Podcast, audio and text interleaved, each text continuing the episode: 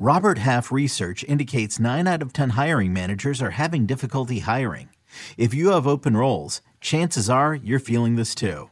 That's why you need Robert Half. Our specialized recruiting professionals engage with our proprietary A I to connect businesses of all sizes with highly skilled talent in finance and accounting, technology, marketing and creative, legal, and administrative and customer support. At Robert Half, we know talent. Visit robert half dot com today.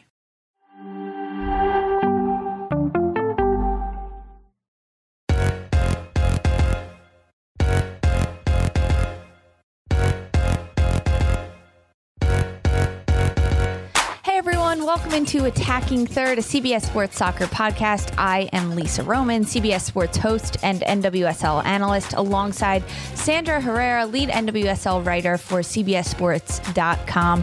March is Women's History Month, and Attacking Third, we are rolling out the second episode in our special series celebrating the fiftieth anniversary of Title nine. So every single Tuesday in March, you can catch a specific Title nine episode where we speak with incredible women about Title nine, what it means to them, and how it impacted their specific sport.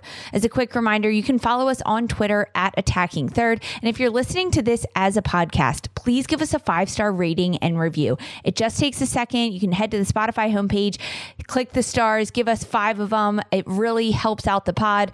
And if you like the Title nine Tuesday series, drop us a comment on Apple Podcasts with a five-star review telling us what you liked, your favorite guests, or anything else, because we really do want to hear from you. Today on the show, we are taking a step towards women's basketball with our Title nine celebrations. We have a very special W N B A guest, Sandy Brondello. Sandy is the New York Liberty head coach and former W N B A star. She is from Australia, an Australian Olympian. Sandy talks about how, as an Australian basketball player and now a W N B A coach, how she has seen Title nine positively affect women's collegiate athletes. athletes. Um, she talks about how important equality is, the relationship between the N B A and the W N B A, and Sandy's specific hope for the growth of the sport, especially in America. If you want to watch any of our Title nine interviews, head on over to youtube dot com slash attacking third and enjoy our great chat with W N B A head coach Sandy Brondello. Hello, and welcome to another episode of Attacking Third, a C B S Sports Soccer podcast. I'm Sandra Herrera, joined today, as always, by my colleague and co-host, Lisa Roman. We are celebrating Title nine with Title nine Tuesdays, and we're continuing our Title nine Tuesdays throughout March. And today, we are very lucky to be joined by a very special guest, Sandy Brondello, basketball M V P, current head coach of New York Liberty of W N B A. Welcome to the show. Oh, thanks for having me. I'm excited to have you. I know we were chatting a little bit off mic. I was like, Sandra, Sandy, Sandy, Sandra, I'm excited to chat with a, a fellow Sandy. Uh, we're we're celebrating Title nine here. So uh, we wanted to kick things off with uh, the, the celebration of that, the fiftieth anniversary of Title nine. I know uh, playing overseas in Australia and, and getting your start in Australia, uh, you have maybe a different uh, playing experience, right? And then coaching experience, right? But in your own words, in your own experiences, you know, having to navigate U S collegiate systems, right, when scouting or evaluating, in your own words, why is uh, Title nine so important and for us to commemorate and still celebrate that today? Well, for, for many, many reasons, to be quite honest. I mean, like, you know, like you said, I am Australian. So, you know, Title nine, when I came to America, obviously I learned, uh, you know, a lot about that. And it really just comes back, but the giving opportunities to women to play sport. Okay, to be involved, to have equality, to have, um, to be able to play a wide range of sports, because um, I know that wasn't always uh, available to them, and to have the similar facilities. I mean, there's so much that can go into that, but being treated the same, you know what I mean? I know the financial part, um, you know, maybe a little bit different in some situations, but you can still have the same facilities. And it's great when I get to know, obviously, coach a lot of American players and, and coming through the college system and talking to them about, Um, you know, they, well, they talk to me about how great their facilities are now. And it wasn't always like that. So there's that's a big change. Knowing that you're being respected as a female, I think that's really, really important as well. Um, but just giving opportunities to, to play, to play sport. And the more we give opportunities to females, I mean, they become role models for the younger generation. And I think that's particularly important. Um, young kids, young girls need to see and to, to see, you know, people, of, uh, other females playing sport. Um, we want a healthy, a healthy lifestyle. And, and I think now with the professional leagues that we have in America, um, I always tell all kids is you have to dare to dream because it's all possible now. Um, so, yeah, I think Title um, nine coming in uh, fifty years ago, which is, yeah, I mean, that's that's a long time, but probably not long enough. But uh, I think uh, a lot of great things are happening and a lot of great things will continue to happen. So obviously as a as a female athlete and a female coach, that makes me very happy. Daring to dream. I love how you worded that. And as a role model, you are one. I mean, from your days as a player um, and, and then a coach internationally and in the W N B A, like a three-time Olympic medalist, um, uh, Australian Basketball Hall of Fame, you have so many accolades to your name. But looking back at when you started to dare to dream as a kid, how did you get into basketball? What influenced you and what kind of inspired you to pick up a ball? Well, that's a, that's a great, there's always a start for everyone, isn't it? And uh, like, I have to pinch myself sometimes, to be quite honest, that I'm doing what I do now, um, and very ha- happy about that. But look, I was, when I was younger, I was really into track and field and quite good at that. Um, Australian champion at the age of twelve in long jump. So, you know, that's where, you know, my involvement was, but Um, my sister was asked to play in a, a team with some of her friends, and I went along and watched. And you know, and just someone had asked me. It was a country team. I was, I was, um, you know, I lived on a. My dad's a sugarcane farmer, so I lived in the country, so rural of the city of Mackay, which at the time was about fifty thousand people. And I was asked to play for. They had formed a country team, and they were short of players. And to be quite honest, I can remember this is my first time playing. I just fell in love with it. And I think one of the reasons was, you know, being in track and field, it's all individual. I was a very shy kid, and it was playing with my, um, you know, players that became one of some of my closest friends. That was fun. And I think it was just the fun in sport and going out competing um, with each other. It had a lot of special moments. When we're looking at your professional career, uh, playing in the W N B A, being drafted by the Detroit Shock in nineteen ninety-eight, just the second year of the W N B A being launched previously in nineteen ninety-seven, we're obviously doing a celebration episode here, and we're talking a lot about the histories of things. So in terms of playing professionally in the States, in those first early few league uh, years of the league, what were some of your early, uh, you know, perceptions of the league? Just sort of jumping feet first in the in the in the nineties there to to sort of seeing the experiences of players now. Yeah, look, for me, I I loved playing basketball.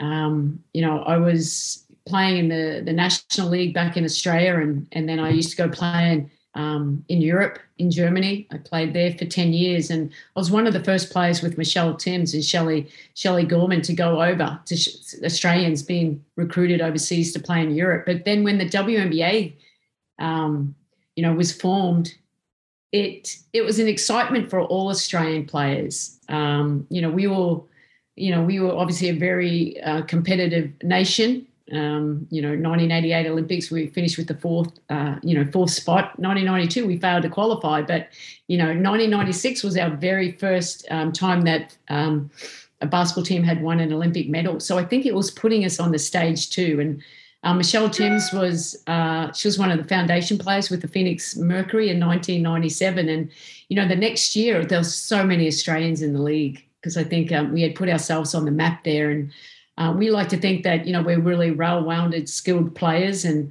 um, you know, it, for me, it was just a huge excitement. It didn't matter that I went the fourth round. Um, you know, I went to the team at the Detroit Shock with two other Australians, and Rachel Sporn and Carla Boyd, and Nancy Lieberman was my coach at that time. But I just wanted, I just loved playing basketball, and I wanted to play against the very best players and to test myself and and to be the best I was, not to be better than the next person beside me. And I, quite honestly, I had a blast. I just tried to, you know, you know, probably overplayed a little bit too much uh, with the injuries that I got over the years, but it was um, a huge excitement for me to play, being, you know, playing in the best league in the world. Um, obviously, over the years, um, you know, it's changed a lot. But in those early years, we had, like, I can remember going to Madison Square Garden and having like twelve thousand people. And for me, that was astounding because I'm like, oh, you know, the Olympics against U S A, that's the, the you know, that was a massive crowd. Um, but then going in the W N B A and playing every team, we were having so many, so much people come in and watch us. So it was a huge excitement um, for me. And I, I think, you know, obviously the league continues to grow. I think the players get better and better. And I think the sky's the limit now for the W N B A.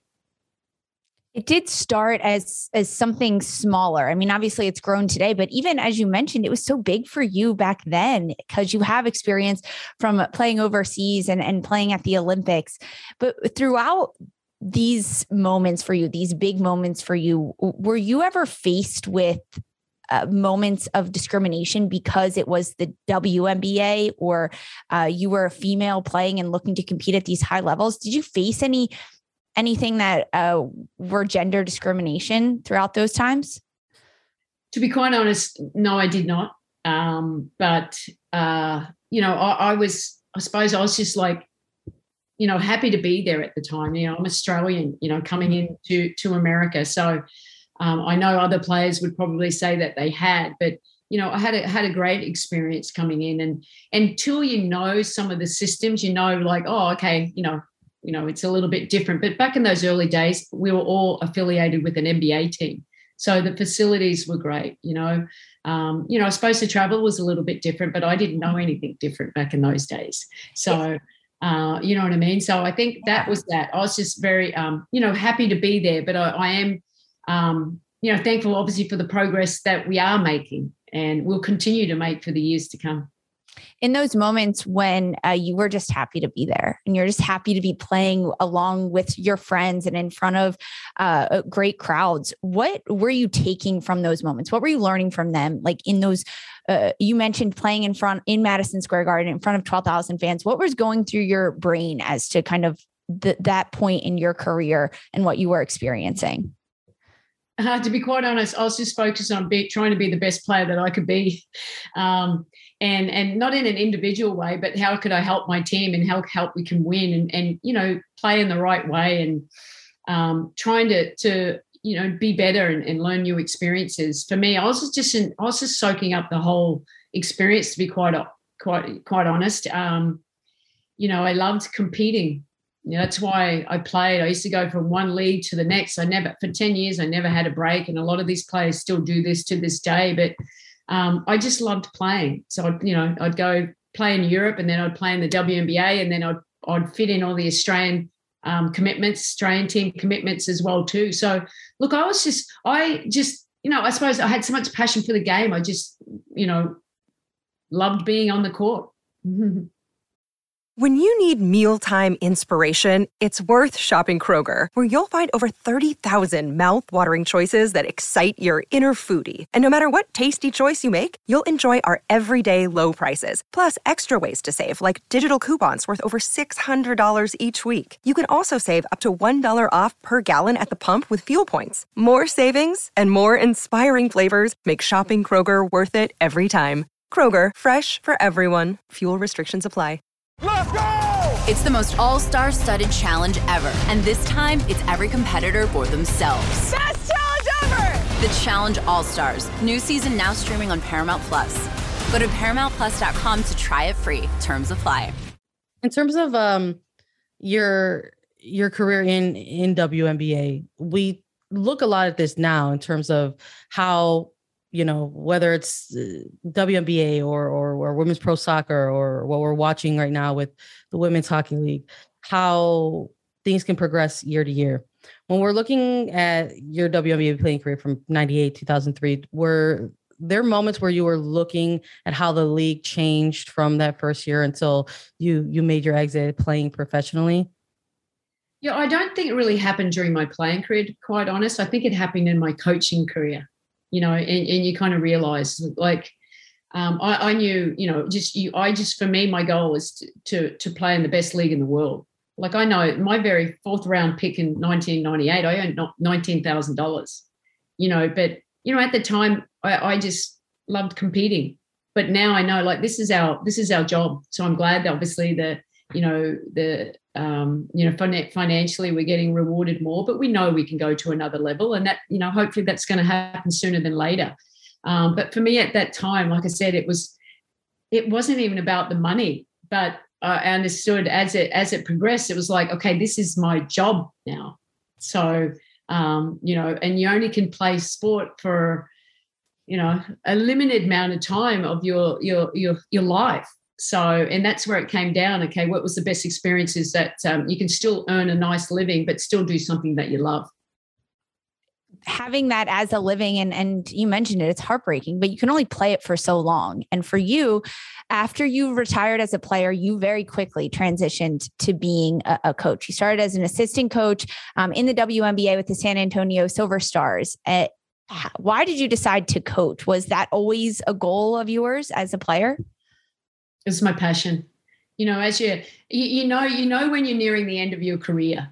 Um, and obviously everyone knows that I'm married to a coach, and my husband, I, you know, I would see the preparation that went into it, but this basketball's my life, you know, it was, it was my life, and I knew it was what I wanted to do. And, um, I was lucky enough to, to be, um, hired on, um, at, with the San Antonio Silver Stars as an assistant coach. You know, I retired in two thousand four after the Athens Olympics, and the next year, Um, you know, had that opportunity, and, and very thankful and grateful for Dan Hughes for giving me that opportunity, because, you know, here I still am, you know, coaching in the best league in the world, and, and, and very grateful for the opportunities that I had. And, um, and, you know, it's, it's just evolved, to be quite honest. You know, I, I, um, I think it, it, the league, I think there's the visibility that we have on our league. I think that helps, and that's going to help us really continue to grow, because we've got amazing, amazing athletes. Um, and they continue to get better and better. And this is the best of the best, because, you know, there's only twelve teams, and, um, and, and that's what I really, you know, I, I just love the competition, because there's no easy game, and, and it's a great challenge for the players and the coaches. For yourself as, as a head coach now, um, and, ha- and having been so since starting in two thousand five, right? We're talking about as an assistant with the Spurs, but to now, you know, running things in, in Phoenix, and now, you know, being tasked with, with being the head coach and with the New York Liberty. How has the league changed from a coaching perspective in the last decade, in your opinion? Is it, is it more in terms of the opportunity? Is it more in terms of the tactics? What would be your perspective on that? Oh, well, okay. Well, that's an interesting one. Okay. Look, I think coaching, um, you know, I mean, things change. I think that the league gets better, and it starts with the players get better. Um, so, and that's what I really, like I really love about coaching is putting a team together, building a winning culture. Um, how can you be the best team? And it's, you know, every, every season has its ups and downs, but I think if you have that strong culture, great things can happen. But I think coaching is ba- making sure, like, I, you have to be very adaptable. Um, you just players' skill set, because, you know, our, our goal, you know, my staff's goal is, is to put players in the best position so we can have success. And, but every game is different, because you, you see the talent that we have, like how one team may play is different to the next team that you may play. So you have to make sure that you're flexible too, and in your game style as well too. But, you know, I enjoy just the process of, um, I'm really process driven, um, you know, doing the little things well, but putting players in positions where we can have the most success, and, and hopefully that's good enough. And when we don't, it's being able to learn from them and continue to grow, because that's the experiences that we have. You know, our goal is um, to make them the best player that they are, but, you know, um, but best people too, because, you know, because it's all about, it's all about teamwork. Starting a new season uh, with New York Liberty, as you have experience coaching before, but now you're with a new group of women and a new squad. What is the foundation you're looking to lay ahead of this W N B A season? Well, I mean, firstly, I mean, I mean, super excited. Like, you know, I've had eight great years in Phoenix, and, um, you know, a lot of wonderful memories, but looking forward to, to making new memories, um, you know, with a new team and new players. Um, look, uh, you know, obviously we want to make sure we're going to be, we need to be a better defensive team. I think we, we all realize that. And I, and it's more about keeping everyone healthy. Obviously, I think last year in New York, I think they have a really good, strong culture and, and really talented roster there. Um, but continue to um, aiding to the experiences that they had from last year, building on with the continuity with the players, you know, all gelling together, but knowing that, you know, we need to be a better defensive team and being hopefully making defense create offense. I mean, that's the plan, but we got really good offensive players too, and, and just making sure that we're playing soft lift basketball you know, I'm all about, it's it's about ball player movement, but then putting our best players in positions that they can have success and enjoying the journey together. You know, I think, you know, I think you have great people around you. You need to, this is something that we we love to do. So it shouldn't be, I, I always say, if you think it's a job, well, then you're in the wrong job. So this is our passion. So every every day coming to work, but I'm, you know, the players, I'm super excited to be coaching uh, this group. And, and, you know, hopefully we have some uh, really great success. It is all about the journey from a from a coaching perspective, from a player's perspective. And, and you mentioned how um, as a player, it, the league has evolved and, and the players have gotten better now, and how it's evolved for you as as a coach, uh, coaching these tremendous players and, and based on the competition you have. But from the fans' perspective uh, of the W N B A and, and as women's basketball in a whole over the last decade, two decades, um, it, how has the fans' perspective, commitment and interest in women's basketball evolved since your time in the sport? Yeah, look, I, I think it gets bigger and bigger, to be quite honest. And like, I think obviously social media, it's more about visibility, isn't it? I think that's kind of, you know, so you can either hate or love social media, but you know, in this, in this instance, it is good because there is a lot of fans of, of basketball. And, you know, people always say it's like, you know, it's women's basketball. No, it's basketball, because guess what? We're just as skilled as the men. Yeah, maybe we're not going to be dunking as much, but we play together and we play in the right way, and we have incredible athletes. Um, and it's great that their stories are being put out there, because they're not just great athletes, they're great people. They've got strong voices, and I think we've seen that. And I think it's just the ability. I think that we've we've gained more popularity because people know more about us, but we still got work to do. Like, we still want to make sure that we're getting, you know, Um, more people to come and watch our game. And look, because I, I think we have a great product. So the more the visibility that we can have, I think obviously it comes, you know, yeah, the more marketing that we get, the more money we get, the more we can grow the sport. So look, I'm really excited about, um, you know, what's going to come moving forward. But I do know in New York, we've got r- wonderful owners and who are invested in, um, you know, making the Liberty be the best organization. And that really excites me. So I'm really, really happy and really looking forward to get to New York and get the season started. Uh, being with a new group of players uh, and, and talking about is helping establish a new culture, new new playing tactics, uh, talking, even you mentioning social media right now, probably being one of the biggest differences, right, since your your playing time and even the early stages of coaching. Uh, with combined with this fan interest, right? Noticing how the fans resonating with, yes, the sport of basketball, right? The the W N B A as a league, but also these players as as people, right? Which we hear so much about from coaches like yourself as well, about, you know, making sure you have environments for good playing, but also good people. Uh, what is, uh, or if there are any challenge, or how do you strike the balance of making sure that players are, uh, you know, supported in terms of these, these larger profiles, in terms of these larger platforms now, right, of social media, for so many of these players who, you know, consider themselves dual activists and athletes, or players who are passionate about certain uh, causes? Yeah, look, I think obviously it starts, you know, having, Uh, giving them experiences or helping them. And I think the our, I know the, the Liberty organization, we've got so many people that can, can direct them and help them. What is your passion? It's not just basketball. These, these, these players are way more than just basketball. And it's good now that they have those platforms continue to grow and to get their voice out there. And I think, um, you know, but it becomes a, um, you know, a group effort, to be quite honest. I think the, you know, if we're going to change, we need uh, numbers. And I think the more, the people that can get out there and, and who are influential, I think that that certainly helps helps the journey. And that's going to obviously not just, it's helping all societies, not just basketball, but all sport and all all females. And and I talked about um, being role models, because that's what we are. We have an opportunity. And now you see just in the, the coaching, and we've got six former players as head coaches, I believe, um, playing in the W N B A. And I think that's great, because we're showing um, – That's the that's the stepping stone. You know, it's one ends, it's, your career doesn't end. What comes next? And I think uh, some of these players don't want to be coaches, but I think just having the opportunities to be able to step into your passion, and um, I think that's great. Um, you know, you see Candace Parker, you know, what she's doing. Um, you know, obviously Sue Bird, I mean, you know, amazing. I think Diana Taurasi, uh, you know, obviously strong voices, and people will listen because we have we have respect, and this is our time to continue to grow it. And I think it helps that our N B A counterparts um, are supporting us. That goes a long way because, like I said, there's so much mutual respect for each other, and that will continue to help us grow our game. You know, let's. Uh, we've been closing out the, our, our Title nine interviews with, again, it's a celebration, but we're closing them out with like a little bit of like reflective type of questions. You know, talking about celebrating fifty years is a is a hefty number. So in terms of, you know, yes, coming a long way in the last fifteen years in terms of gender equality, but we know as women, there's always so much work to be done. Uh, how much further, in your opinion, do we need to go? What are your your own personal dreams for the next fifty years? Yeah, look, oh, you know, I think that you just said it's continue to grow. Um, but can we get there a little quicker than we did in the last fifty years? I think that's, you know, we we have to we have to set our heights high.